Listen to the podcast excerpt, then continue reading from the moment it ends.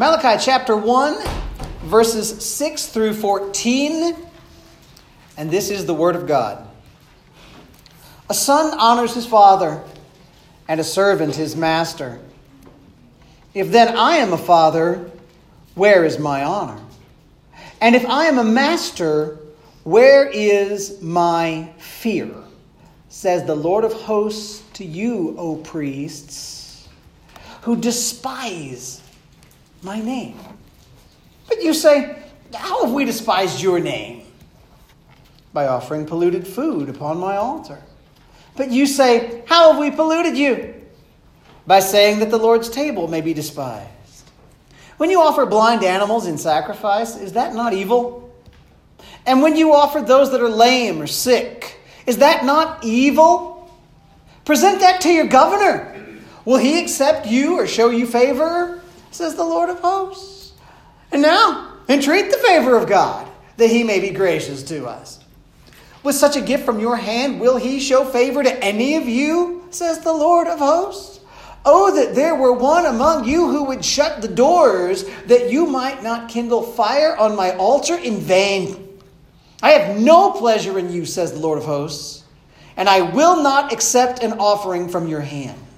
For from the rising of the sun to its setting, my name will be great among the nations, and in every place incense will be offered to my name and a pure offering. For my name will be great among the nations, says the Lord of hosts. But you profane it when you say that the Lord's table is polluted, that its fruit, that is its food, may be despised. But you say, What a weariness this is. And you snort at it, says the Lord of hosts. You bring what has been taken by violence, or is lame or sick, and this you bring as your offering. Shall I accept that from your hand, says the Lord of hosts? Cursed be the cheat who has a male in his flock and vows it and yet sacrifices to the Lord what is blemished. For I am a great king, says the Lord of hosts, and my name will be feared among the nations. Will you pray with me? Lord, I believe even at the beginning here, we feel that there is weight in your word today. I pray that we will hear it rightly. I pray that we will honor you faithfully. I pray that you will allow us to magnify your name this day. And it's in Jesus' holy name that we pray. Amen. You can be seated. All right, quick poll. How many of your homes have in them plates that you're not allowed to use every day? Yeah, I hear a couple of no's. God bless you. I hear a few no's. How many yeses are there? Yeah, yeah. At your home, when do you put out your very best? When do you when do you use the nice plates if you've got them? When, when do you use the glasses that might actually break if they were dropped? Maybe even the ones with the stems on the bottom, if you got those, right? when do you serve the hard to prepare food? Typically, if you do those things, you do them when what? Somebody special is coming over, right? Now, why do people bring out the good dishes when somebody important is coming over? Why do they do that? Now, for some folks, it's a trick. Because you want to make people think you're fancy all the time. That is silly. Don't do that. And by the way, don't, don't hear this as me saying, and you ought to do it this way, because guys, when we are together, brothers and sisters in Christ, you don't need to be fancy for each other. It's okay. Man, we are family. So paper plates are great. But I think most people do understand that when someone brings out their best, when somebody special is coming over, is because you want to show some love and some respect to the guest coming over, right? Yeah. We give our all. But, guys, giving your all out of a desire to show honor, to show love, to show respect, that's not just a thing for a dinner party. In our passage for today, we're going to see that giving your best in acts of worship is the only right way to honor the Lord. Because God is great, and God is worthy, and God is glorious. And to honor God means we give God the honor God is due. You know, many sections of the book of Malachi that we're going to study are going to include God convicting the people of sin and calling the people to return to Him. So this morning, we're going to see a call for Israel to return to faithful worship. That's the overarching theme here return to faithful worship. And let me warn you, if you didn't hear it when we read the scriptures, this is not an easy, light-hearted little text, right? You didn't hear it this morning thinking, well, this is going to be funny. This is serious. So let's walk through the passage. We'll find five points of application along the way. First point, if you're ready honor and fear God. Honor and fear God, also known as last week's sermon. Malachi 1, verse 6 begins A son honors his father, and a servant his master. If then I am a father, where is my honor? And if I am a master, where is my fear? Says the Lord of hosts to you, O priests, who despise my name. Last week we showed from a, variety of passages, really, that Scripture consistently calls the people of God to properly honor and fear God. In Israel, the priests and the Levites, particularly, were to know that the commands of God were for them to, to help others understand and to follow, right? The, the, the, Levites and the priests were to teach the rest of the nation how they might please the Lord. The priests knew they were supposed to honor and fear God. Deuteronomy 33, verse 10, a passage the priests would have known quite well. It says, They shall teach Jacob your rules and Israel your law. They shall put incense before you and whole burnt offerings on your altar. The priests of Israel were charged by God to present proper offerings before God and to teach the word of God to the people of God. So there's absolutely no way that the priests and the Levites did not bear the responsibility of responding to God as God has written in His Word. They knew the regulations for proper worship.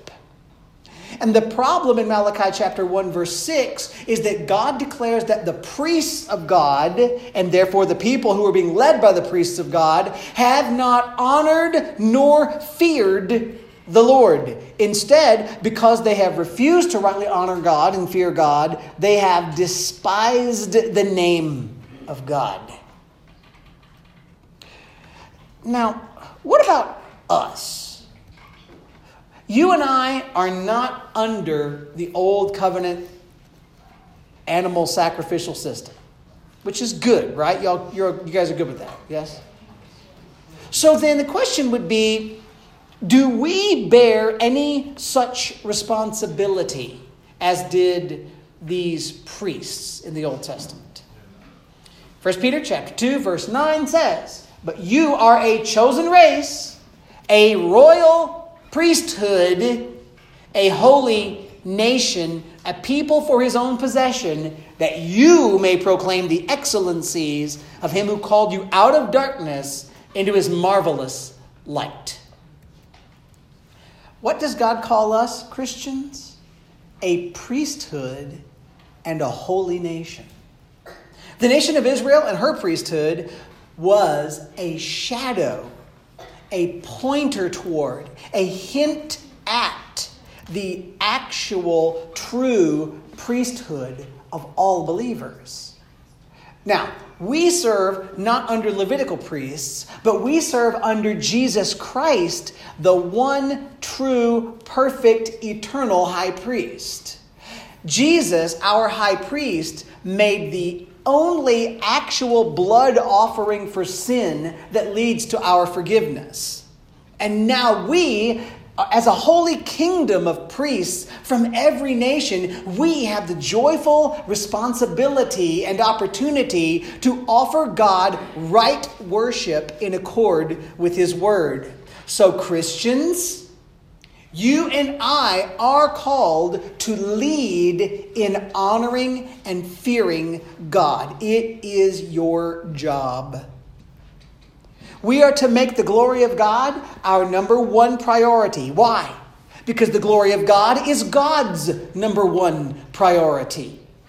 In every aspect of life, formal worship as well as informal daily living, we are to show the watching universe that God is great, worthy, weighty, and glorious. And we are to properly fear God giving him the respect that he's due, responding to him in awe and reverence, trembling at his judgment, and never, no, not ever, trifling with God as if he's not important. Make it a top priority in your life, Christian, to honor and fear God. That is point number one. That is last week's sermon. Do you feel caught up? Okay, good. Point number two give God your best. Now we're going to start covering some new ground. Give God your best. Verse 6 through verse 8. But you say, How we despised your name? By offering polluted food upon my altar. But you say, How have we polluted you? By saying that the Lord's table may be despised. When you offer blind animals in sacrifice, is that not evil? And when you offer those that are lame or sick, is that not evil? Present that to your governor. Will he accept you or show you favor, says the Lord of hosts? The Lord anticipates the objection from the people. That's a pattern in Malachi. It happens over and over again. People pretty much hear these words and say, You're nuts. You're crazy. We don't despise God's name. Come on. In fact, Malachi, prove it. Tell us how.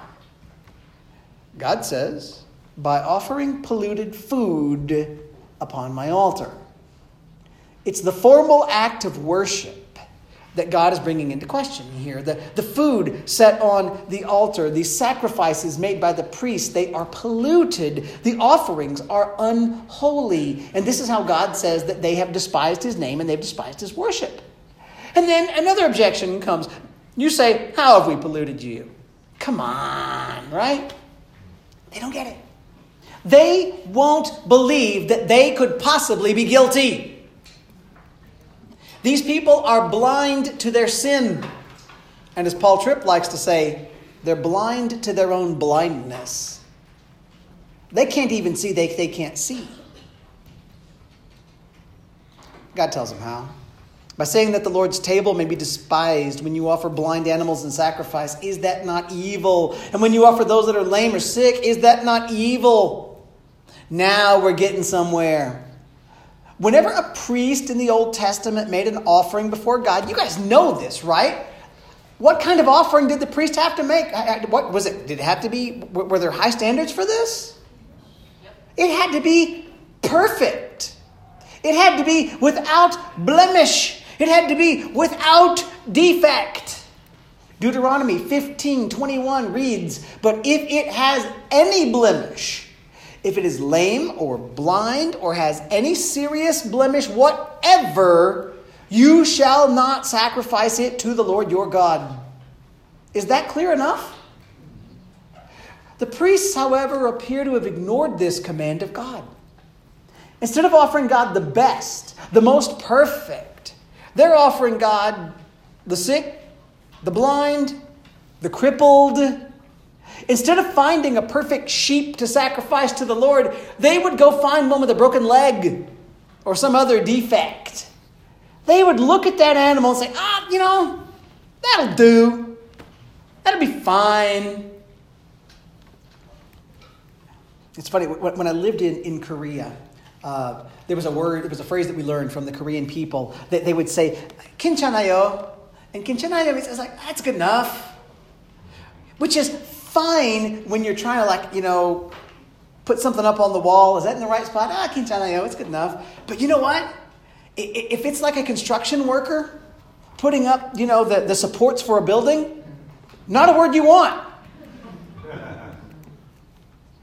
These people were looking at the offerings and that's fine. No big deal. God gives another illustration here. He says, Present that to your governor. Will he accept you or show you favor? So, this is like God bringing out the idea earlier I'm a father, I'm a master. Give me the respect and honor that a father is due. God makes another very solid point against the priests because during the days of Malachi, the nation of Israel was administered, they were overseen by governors who were appointed by the Persian king. For a little while, Nehemiah served as a governor. But the governors, they could require from the people, Nehemiah refused his right to do this, but some of the governors could require from the people livestock or, or, or, or food as taxes. God is telling the priests, you know perfectly well that the kind of garbage offerings you're trying to pass off to me, you would never even think of trying to give to the governor. You know better. Israel was violating the law of God. The priests were dishonoring God by not obeying the clear commands of God in God's word as to how God is to be worshiped. Instead of honoring God, the priests were throwing God their leftovers. They were giving God the animals that they did not themselves want. They were giving God only what they felt they could spare. And in doing so, they were making unworthy offerings. What do you think, New Testament Christians? Is there a lesson for us to learn here? How might this apply to us? Now, remember, we do not make one single blood sacrifice for sins. That sacrifice was made by Jesus and Jesus alone. All the Old Testament sacrifices were to point to what Jesus was ultimately going to do. So, on the one hand, we rightly honor God when we place faith in Jesus and Jesus' perfect sacrifice for our sins. That is a way to honor God by resting in the finished sacrificial work of Jesus. But as worshipers of God, we do offer things to the Lord. We don't burn animals, we don't burn grain, we don't burn incense to please the Lord anymore. All of those actions were pointers to what Jesus would do. They were shadows of the substance that Jesus brought. But we do, as children of God in Jesus Christ, participate in acts of both formal and informal worship for His honor. How? What do we do to worship God? Well, we pray, we, we sing, we, we listen to sermons. We read the Word of God. We participate in Lord's Supper. We baptize people in Jesus' name. So let me ask you when it comes to worship, are you right here, right this morning, giving God the honor He's due? Here we are gathered at a time we've set aside for the formal worship of God. God is worthy of honor. Yes? You sang it. Do you give the Lord your best? Do you give the Lord the honor due him? As you as you got ready to come here today, did you come here with your heart set on offering God what God deserves for God's honor? Did you come here thinking about how you can please the Lord? Did you come here ready to meet with the King of Kings and the Lord of Lords? Or did you come for another ho hum Sunday where you check off the list that you did your religious duty? One more question before we go on. We all have to decide on Sundays whether we're going to be able to make it to worship, don't we? How do you decide? Do you decide whether or not you can make it here based on how sleepy or busy you feel? Do you check the calendar to see if there's something you think you would enjoy more?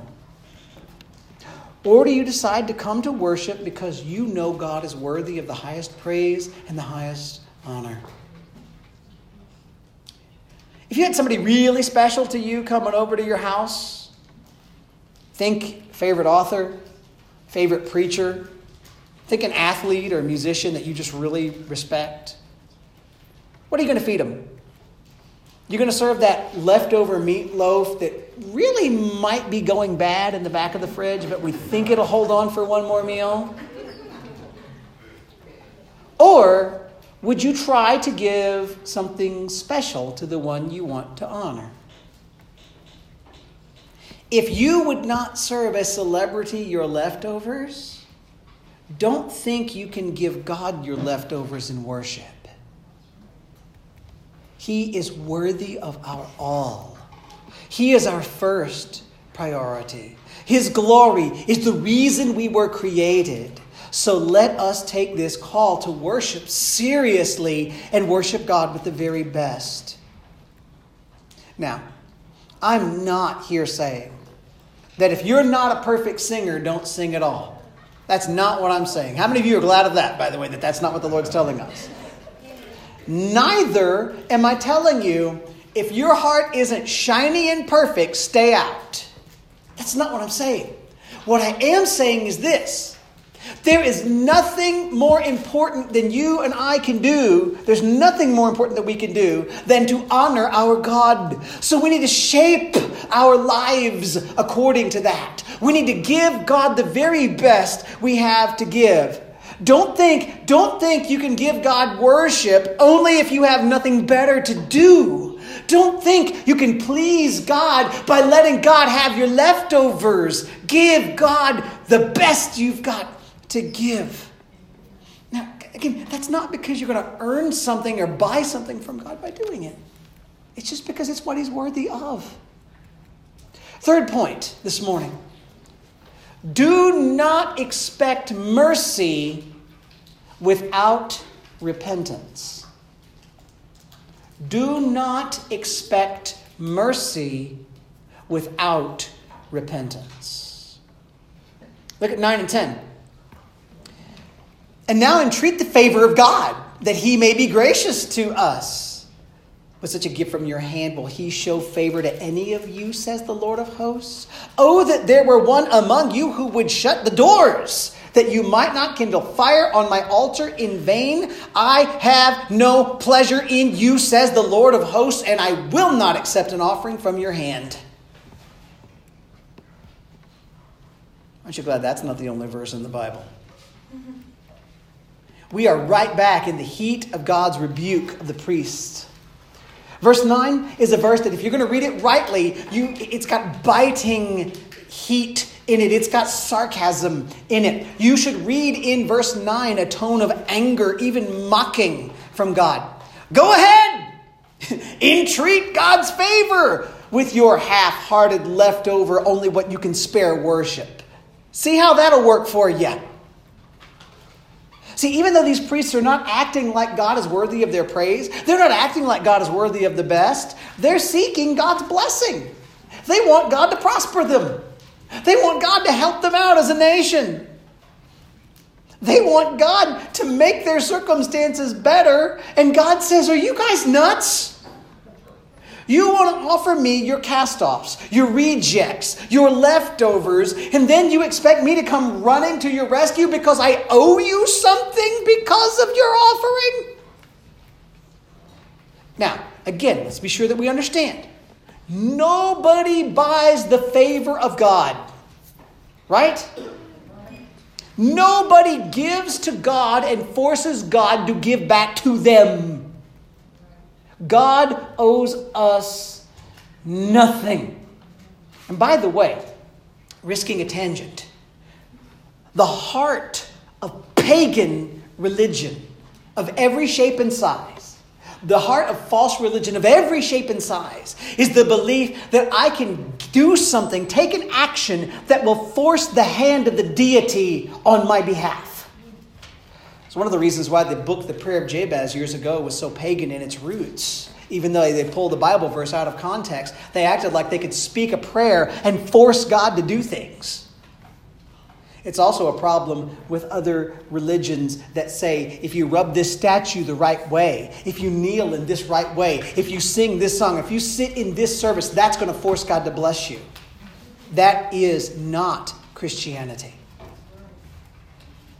What's ridiculous here, though, is these guys are offering God their rejects in full out disobedience to the word, and they think they're going to force God to bless them because of those gifts.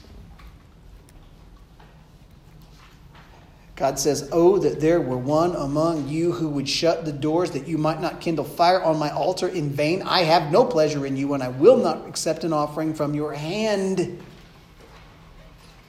Do you hear power in those words? God says, I wish at least one of you priests had the integrity to put an end to this. I'd rather have the temple doors boarded shut than to have you people playing your little games with my worship. God says, What you do to those people, He says, What you do gives me no pleasure. I will not accept your offerings. You know, God's spoken like that before. Amos chapter 5, 21 to 24.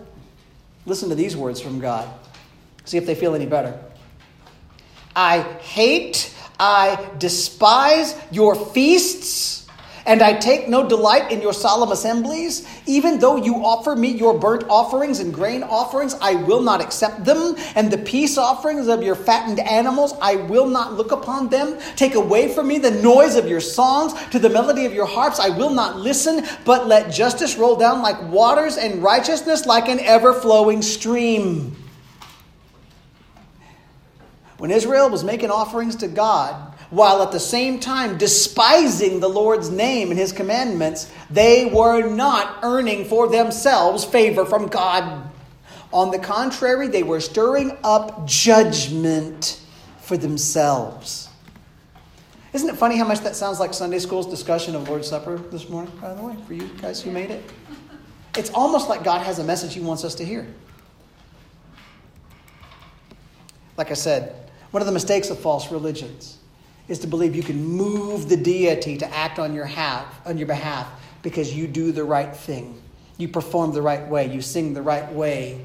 You eat the right cracker. You speak the right magic words. You can make your God do for you what you want. But, Christian, our God is looking for something far more than something far different than empty actions from you. God has never been pleased with heartless, empty religion. Our God demands your all, your heart, your soul. You don't become holy by accidentally brushing up against an object that you think is holy. You don't honor God by going through the motions with no heart for God. So don't think you can offer God empty ceremony and somehow please God. Now, again, don't be confused by what I'm saying here. I'm not saying, well, if your heart's not in it, just don't worship. That's not what I'm saying. I'm not saying, oh, if your heart's not in it, don't bother coming to church. I'm not saying don't obey the commands of God if your heart's not in it. That's not the point. I remember in, in, a, in a preaching class, one of my preaching professors had a student say, that he was looking forward to being a pastor, but he really didn't like people. and the professor challenged him on his demeanor and behavior. And the guy looked at the preacher, at the, at the professor, and said, Are you telling me to pretend to be something I'm not? And he said, No, I'm telling you to change or get away from ministry. My point is not hey, if your heart's not in it, don't obey. If your heart's not in it, don't worship. The point is that you need to repent from your heart when your heart's not in it. You need to change from opposing God in your heart to desiring God in your heart. You need to confess that sin to the Lord. You need to pray to the Lord. You need to plead with the Lord to work in you and change your very emotions. God was telling the people of Israel that they cannot expect his favor just because they burn a few animals in his honor. No, if they desire to be favored by God, they got to come to God in faith and repentance. Now, how do you come to the Lord in faith? Start by, get this, this may be new to many of us, believe in Jesus. Start there, right? Believe Jesus is the Son of God. Jesus came to earth to rescue the people of God from their sin. Jesus came and lived an absolutely perfect, sinless life, the one you were supposed to live, but you never have. Jesus died a perfect sacrificial death. Jesus gloriously rose from the grave. Believe that stuff. Believe that Jesus both can and will forgive anybody who comes to him in genuine faith. Do you believe that? I surely hope you do. Well, don't just believe, though. Jesus never said believe alone and left that hanging. It's always repent and believe. When you look at Scripture, every time you see a, belief, a faith alone, there's always a repentance tied somewhere within, well, within arm's reach. What does it mean to repent? Look at your sin and see it as evil and ugly and dishonoring to God. Can you do that? Look at your sin and see it as something you don't want. Feel sorrow over your sin. But don't think you can fix yourself. How many of you are good at fixing yourselves? Repenting means that you turn to Jesus, submit to Him as your master, and rest your entire hope for your entire eternity on Him and Him alone. And where, as a Christian, you find yourself in rebellion, again, I'm guessing a few of you still do that from time to time, find yourself in rebellion, right? Repent. Confess your sin to God, turn from it, ask Jesus to change you, and obey his commands. Ask God to help your heart to be his and not yours.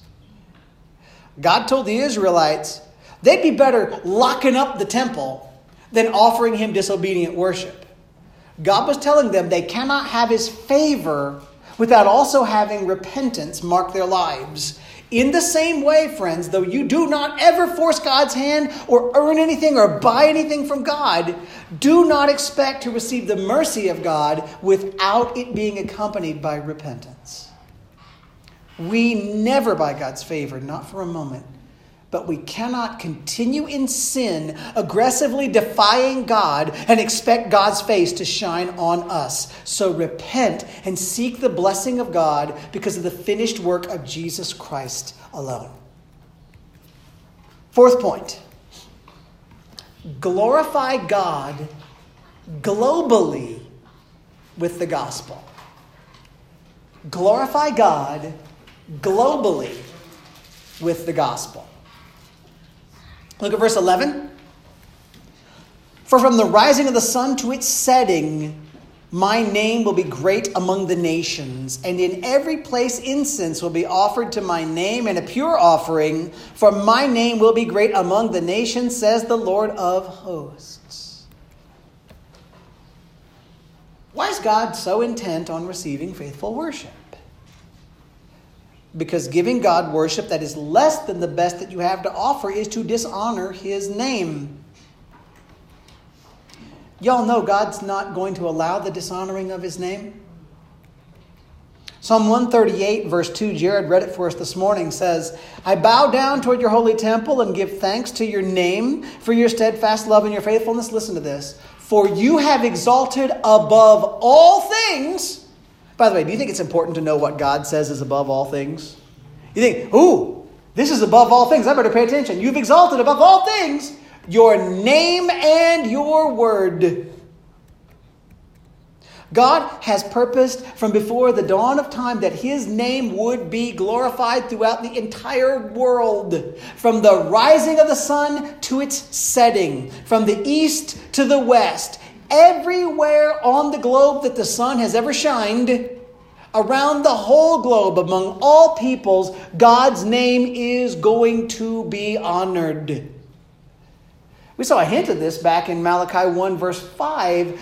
A couple weeks ago, God told Israel, You will see my greatness beyond the borders of Israel. And here, for the second time in only a few verses, we see God pointing out that his name is going to be praised and it goes well beyond the borders of physical Israel. And this, friends, is, a, is another hint at the gospel. God pointed out to his people who were living in the 5th century BC, he's going to do something that's going to take his praise not just to the edges of the borders of Israel, but to every corner of the globe. God told them that right offerings are going to be made in his honor all over the world. And this is not a physical Israel thing. This is God spreading his worship through the nations. By the way, God says a pure offering is going to be made. Uh, some might point out how many actually perfectly, unquestionably pure offerings have ever been made? one. One pure sacrifice was made for sins. That was the shed blood of the Lord Jesus, the sacrifice that brings into God's family people from every nation, all peoples on earth. All those animals the priests killed before were copies, shadows, pointers to the fact that Jesus would take his own blood and he would present it in the real Holy of Holies. God's name will be great around the globe. The Israelite should have heard this, and it should have caused the Israelite to take the worship of God very, very seriously. After all, this is highly important to God. How dare anybody take the worship of God lightly? But looking back at this passage with the light of the New Testament, we can see that part of our duty in worshiping the Lord is to see to it that the people of the nations around the globe see the name of God as great. This again is a reminder to us of the Great Commission that we studied at the end of Matthew. We take the gospel to all nations, making disciples, baptizing them, teaching them. Our lives exist for the glory of God.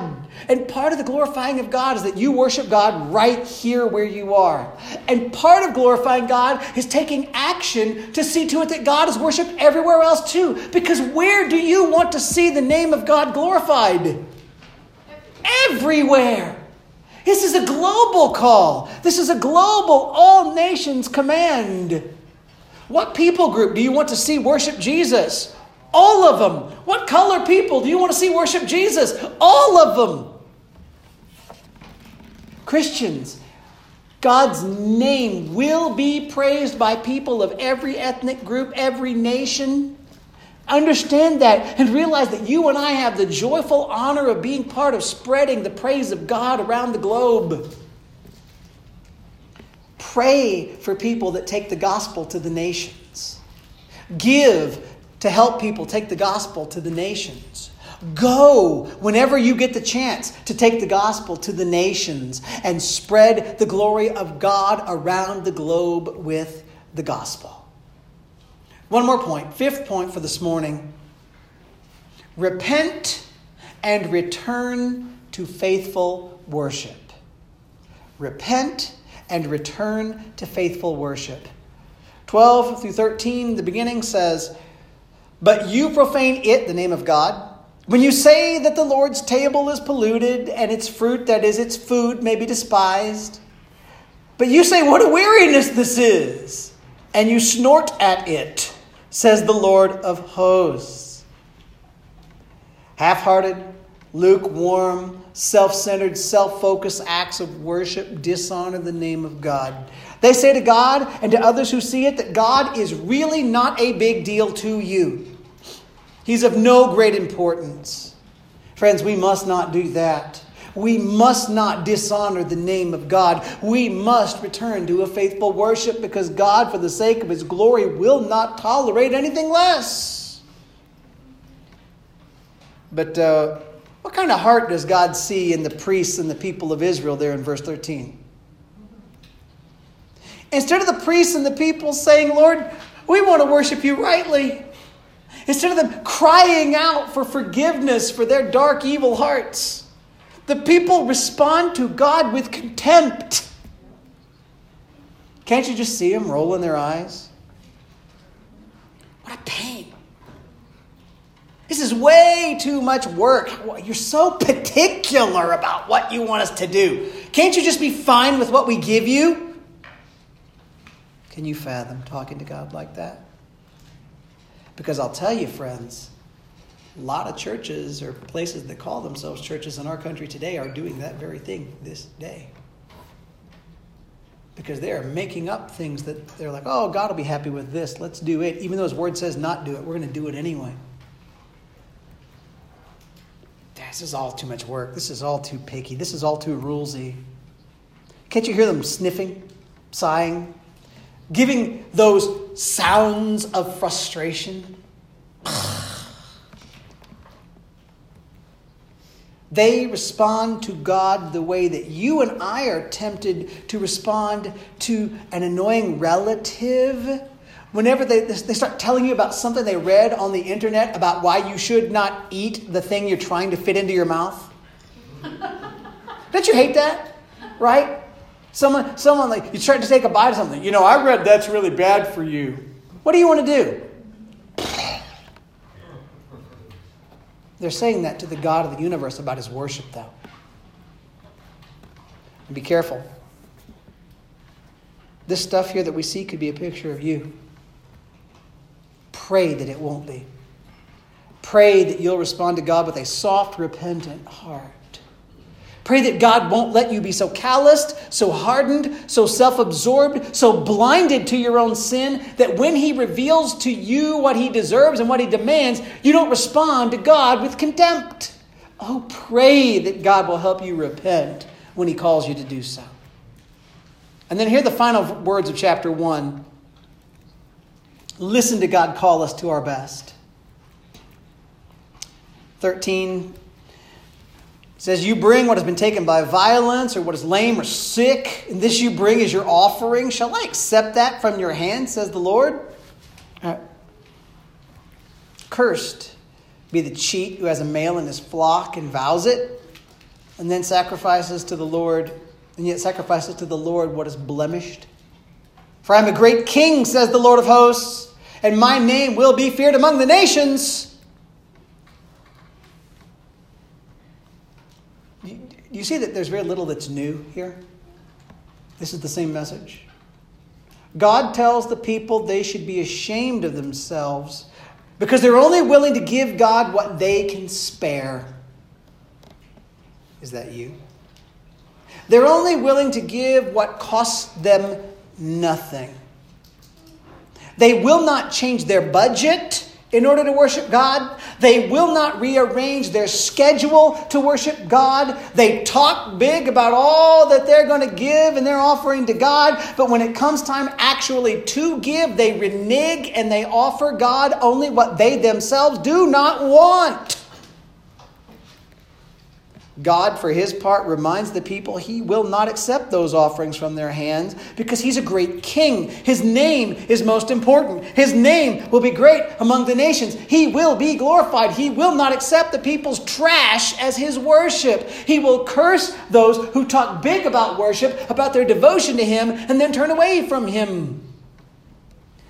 And as the first chapter of the book of Malachi draws to a close, I don't know about you, but I think there's a fairly heavy feeling here. But remember, friends, if you are drawing breath, again, we could do the quick poll. How many of you are drawing breath? If anyone's not, let me know. Are you drawing breath? Then you you can hear the convicting word of God. And if you're drawing breath and you're hearing the convicting word of God, you are being given by God a moment to repent. Isn't that good news? See, the call in Malachi repeatedly is return, return, come return to faithful worship. No, we're not Old Testament priests who are failing to offer right physical sacrifices at the temple. But we are a priesthood of all believers serving under Jesus Christ, who is the perfect eternal high priest. We don't go to a physical temple to make offerings, but in Christ we make true offerings of worship to God by giving Him our very lives. We make no sin offering because the only offering that ever paid for a single sin was made by Jesus Christ. But we do turn from sin and trust in Jesus and live to honor the God who granted us his glorious forgiveness. So today I urge you, Christians, examine your life very closely. This section of Malachi 1 is edgy. God is telling you he is not someone to trifle with. Honor God, fear God, give God your best. Don't expect mercy without repentance. Glorify God globally with the gospel. repent and return to faithful worship. And in all of this, remember this your only hope to please God is to do all that you do in the name of Jesus Christ, under his grace, and for his glory. Let's bow together and pray. Jesus, we thank you. You are good. God, we thank you for this hard edged word. Because in that pointed message to the people is a call to repentance. God, thank you because every call to repentance that you give us indicates hope that we have to be forgiven and experience your grace. I pray that everyone who hears this and has not surrendered to Jesus will repent and believe for salvation. I pray everyone who does hear this, who has Jesus, will repent and believe and obey for joy and your glory. Help us, God. That's our prayer. In Christ's holy name. Amen.